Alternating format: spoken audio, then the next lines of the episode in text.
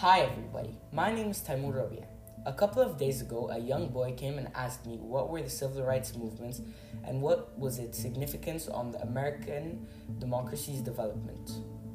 So, what is the civil rights movement? Let me break it down for you. The civil rights movement started in the mid 1950s. It started because there was racial segregation and discrimination in the southern states towards colored people the people in the movement were African American and used to be slaves, or their parents were, until uh, the Civil War, uh, where they were granted basic civil rights through the 14th and 15th Amendment to the Constitution. For the next century, they struggled to protect these rights, and people uh, were taking it away from them.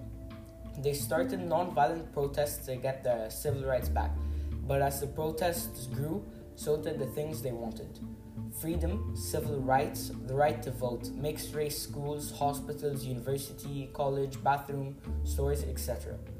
Colored people started to get high roles in politics and have a voice on what was happening. Two of the most known people during this movement were Malcolm X and Martin Luther King Jr. Both were assassinated but, uh, but had helped bring uh, rights to the colored people. Martin Luther King Jr. lived three years longer than Malcolm X and was the first black president of the United States. He served for about three years but was assassinated in 1968. Now, for the second question What was its significance in democracy? The civil rights movement reinforced American democracy because people had freedom and equality, which are civil rights they had the power to make change and a voice. It opened up America to a lot of people, and the government now could change and grant everyone civil rights and would have two thoughts on issue, issues happening in their countries.